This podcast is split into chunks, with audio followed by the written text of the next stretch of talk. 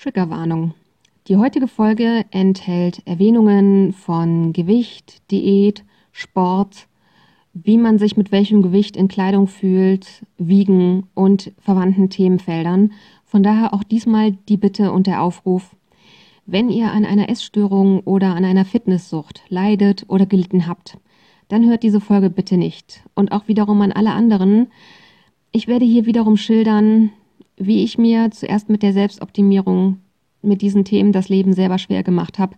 Das sind keine Dinge, die ich euch empfehle, ganz im Gegenteil. Von daher auch diesmal bitte die Bitte, wenn ich euch meinen Weg erkläre, dann seid achtsam mit eurem Selbstoptimierungsohr, während ihr mit zuhört. Und wenn ihr das Gefühl habt, heute ist für mich kein guter Tag, mein Selbstoptimierungsohr zuzuklappen beim Zuhören, dann hört vielleicht ihr auch einfach besser eine andere Folge. Von daher, passt gut auf euch auf. Vielen Dank. Hallo, ihr taffen Ohren und herzlich willkommen bei einer neuen Folge von Höher, Schneller, Stopp, der Podcast für weniger Selbstoptimierung und mehr Zufriedenheit im Leben. Ich bin die Lexi und in der heutigen Folge werde ich mit euch darüber sprechen, warum es okay ist, nur im Sport BH joggen zu gehen. Viel Spaß und auf geht's!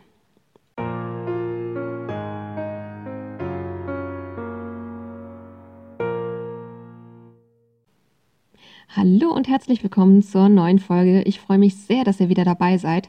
Das heute wird die erste Themenfolge werden aus dem Bereich Body Positivity oder was man sonst noch so darunter, ähm, darunter fassen möchte. Es wird auf jeden Fall noch verschiedene andere Themenfolgen geben. Heute geht es im Wesentlichen um Sportbekleidung und warum du beim Sport alles anziehen darfst, was du möchtest oder was für dich bequem oder gut ist. Und zwar, das ist der Punkt, der mir wichtig ist, unabhängig davon, wie du aussiehst oder wie dir das steht oder wie vorteilhaft es ist oder eben auch nicht. Kurz als Erklärung vorab, bevor ich euch auf meine Reise ein bisschen mitnehme.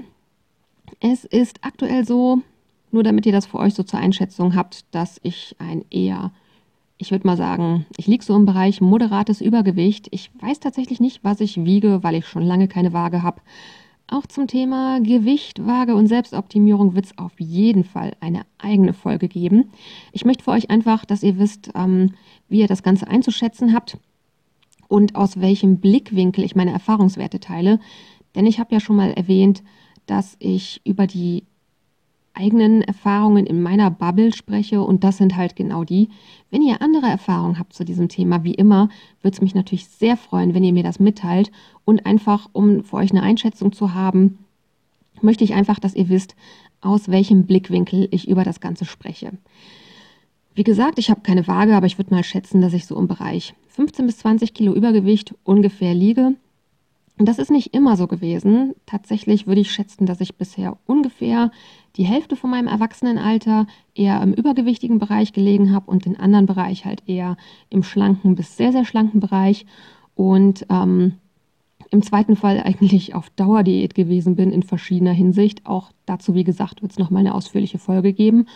Und ähm, als Kind und Jugendliche war ich tatsächlich immer im Normalbereich und ähm, Unabhängig davon, ob ich jetzt tatsächlich, ich sag mal von dem, was die Waage gezeigt hat, übergewichtig war oder nicht, ich habe mich eigentlich mein ganzes Leben lang zu dick gefühlt. Es hat also wenig mit der Realität zu tun, dieses Gefühl, und ist eher was, was aus mir herauskommt.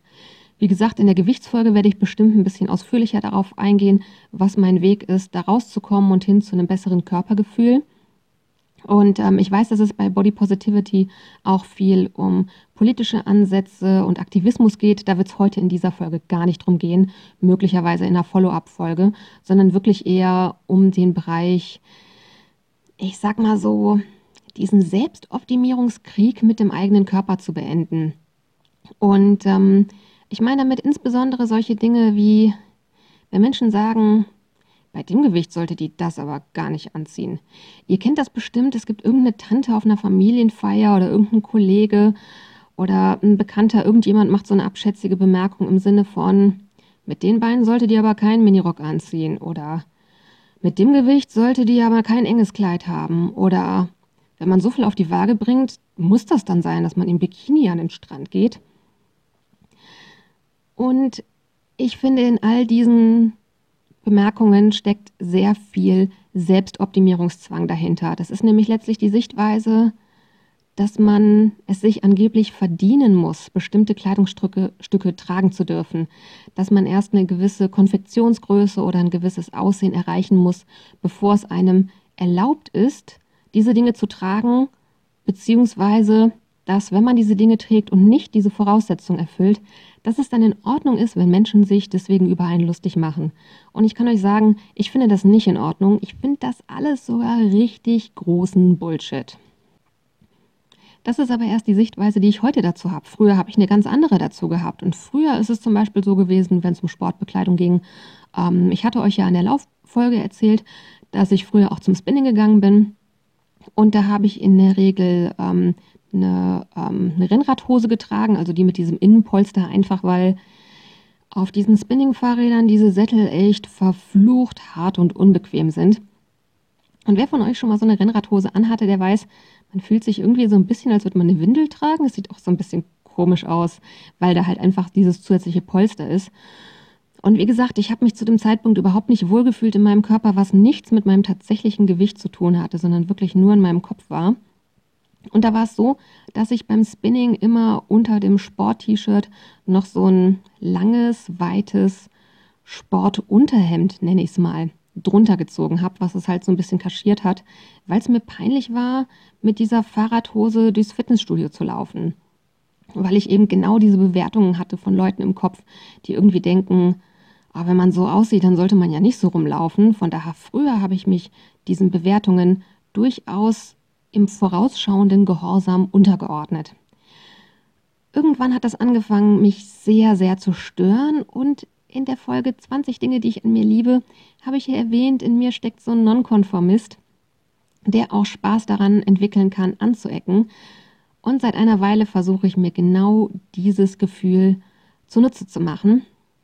Und ähm, es ist schon lange so, dass gewisse Arten von Sportklamotten mir einfach sehr, sehr gut gefallen und ich habe mich nie getraut, das anzuziehen, weil ich immer dachte, ich muss erst den perfekten Körper haben, bevor ich das anziehen darf, sonst lachen die Leute über mich und die lachen dann zu Recht über mich. Deswegen war eine meiner Motivationen beim Abnehmen, dass ich immer gedacht habe, ich muss es mir erst verdienen, die Kleidung tragen zu dürfen, die ich tragen möchte. Und inzwischen löse ich mich von diesem Gedanken und ich habe festgestellt, ich sagte ja schon, das war, glaube ich, in der Folge über ähm, Vertrauen, dass ich bei den meisten Dingen nur durch Erfahrung lerne. Das heißt, natürlich, wenn ich diese Sportklamotten angezogen habe, von denen ich dachte, ich dürfte gar nicht so rumlaufen, hat sich das natürlich erstmal sehr ungewohnt und auch verunsichernd angefühlt. Ich habe mich erstmal nicht so, beim Blick in den Spiegel habe ich mich nicht wohl gefühlt. Das Körpergefühl in den Sachen war gut, aber der Blick in den Spiegel war durch diese Brille beeinträchtigt von der Meinung der Leute, die meinen, so dürfte ich nicht rumlaufen.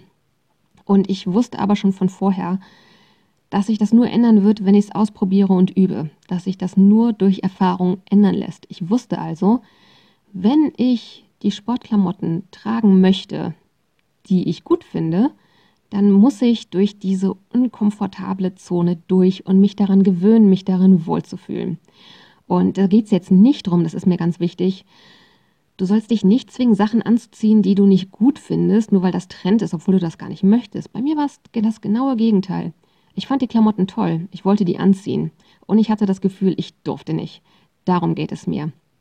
Und ähm, so die Krönung von dem Ganzen war für mich, es ist ja in den letzten Jahren, zumindest in der Region, in der ich wohne, erst seit einigen Jahren sehr, sehr üblich, wenn Frauen im Sommer laufen gehen und es ist, sehr, sehr heiß, dass die eigentlich nur eine kurze Laufhose oder eine kurze Shorts anhaben und ein Sport-BH.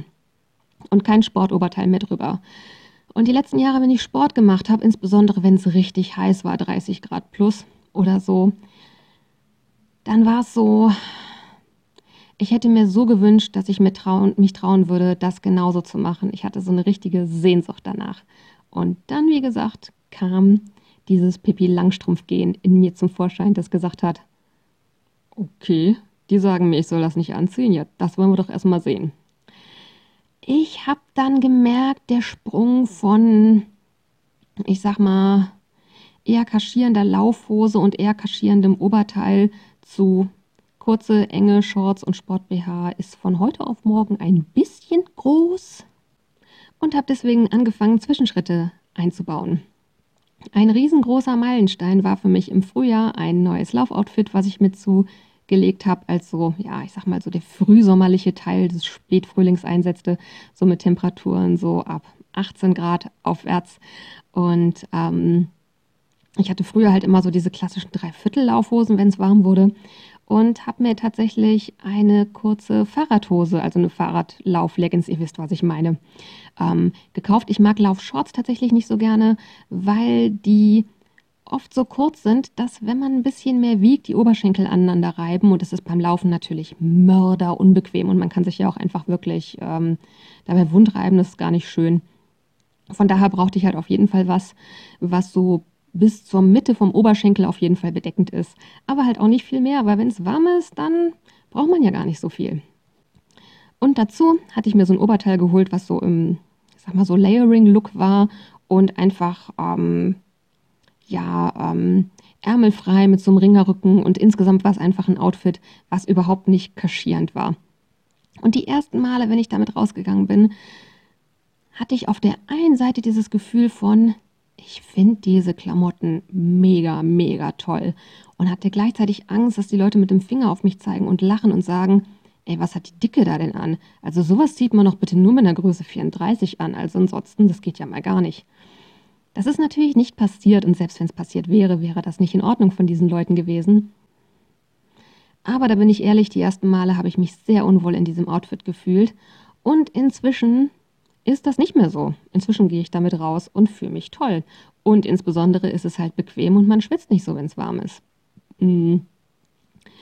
Ich habe dann irgendwann Stufe 2 gezündet und habe bei der gleichen Hose das Oberteil ausgetauscht durch einen Lauftop, was so leicht gecroppt ist, also nicht so mega gecroppt, dass man irgendwie 15 cm Bauch hat, sondern eher so 2 cm, vielleicht 3. Das war für mich echt ein riesen, riesen Schritt.